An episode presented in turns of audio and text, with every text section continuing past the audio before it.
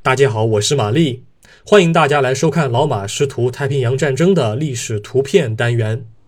今天是二零二二年二月十七日，我想展示的是一张一九四四年同月同日拍摄的照片。一九四四年二月十七日，美国海军航空兵对日本海军的重要泊地楚克群岛展开大规模空袭。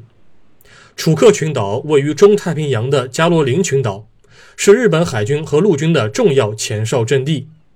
一五二八年，西班牙探险家发现这里后，就把它划入了西班牙领土。十九世纪末，美西战争失败后，该地被卖给了德国。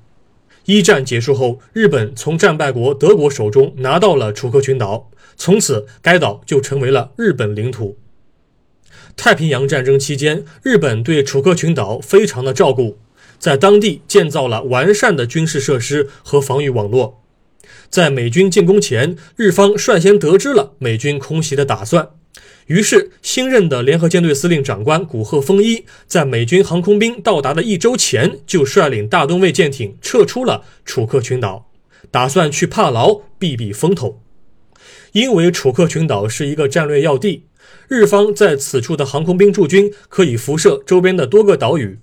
因此美国海军这才派遣第五十八特遣舰队，它的主力前去消除楚克群岛的威胁。美方将此次空袭命名为“冰雹行动”，并派遣了五艘舰队航空母舰和四艘轻型航空母舰。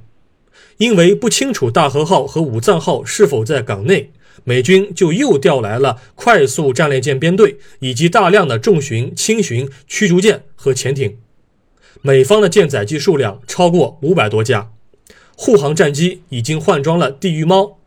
那么，无论是速度、装甲还是火力，均优于日军的零战。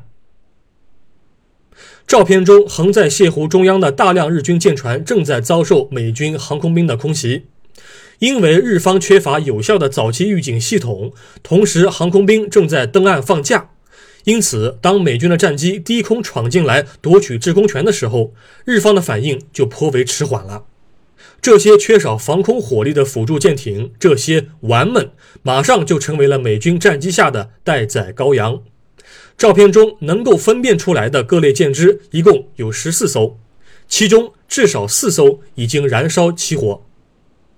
本照是美国海军官方照片，现在收录于美国海军历史与遗产司令部中，官方编号为八零杠 G 杠二幺五幺五幺。感谢各位的收看，我们过几天再会。